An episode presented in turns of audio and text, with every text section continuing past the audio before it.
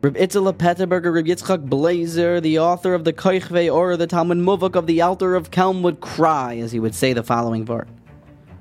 If you could invest your money, if you had a thousand dollars lying around, and I hope that you do, you could invest it in one place. You could either invest it in someone who is kind of stagnant in their growth. They have their opportunities for you to invest in rather set, and it may be something of a small return on investment. Or you can invest it in this new young kid on the block who everything he seems, everything he touches seems to turn to gold.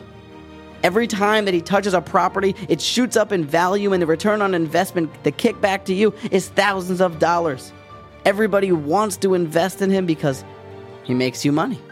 He's constantly has new investments at your disposal. He's constantly building, and every time that you buy in, something better happens to you.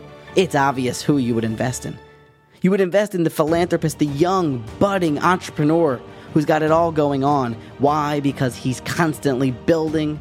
He is Al Tikre Bonayach Ella Boynayach. He's a builder. Hakadosh Baruch Hu, he rests. He rests his Shechina. He invests, so to speak, in the builders, in the growers, in the people who are at Tzaimeach, not the Tzaimeach like the plant, but a Tzaimeach like he's a grower every single day. One of the most important philosophies and mindset that a man must arise with every single morning is what am I going to tackle today? And what new investment can I create for the people? And how can I grow today?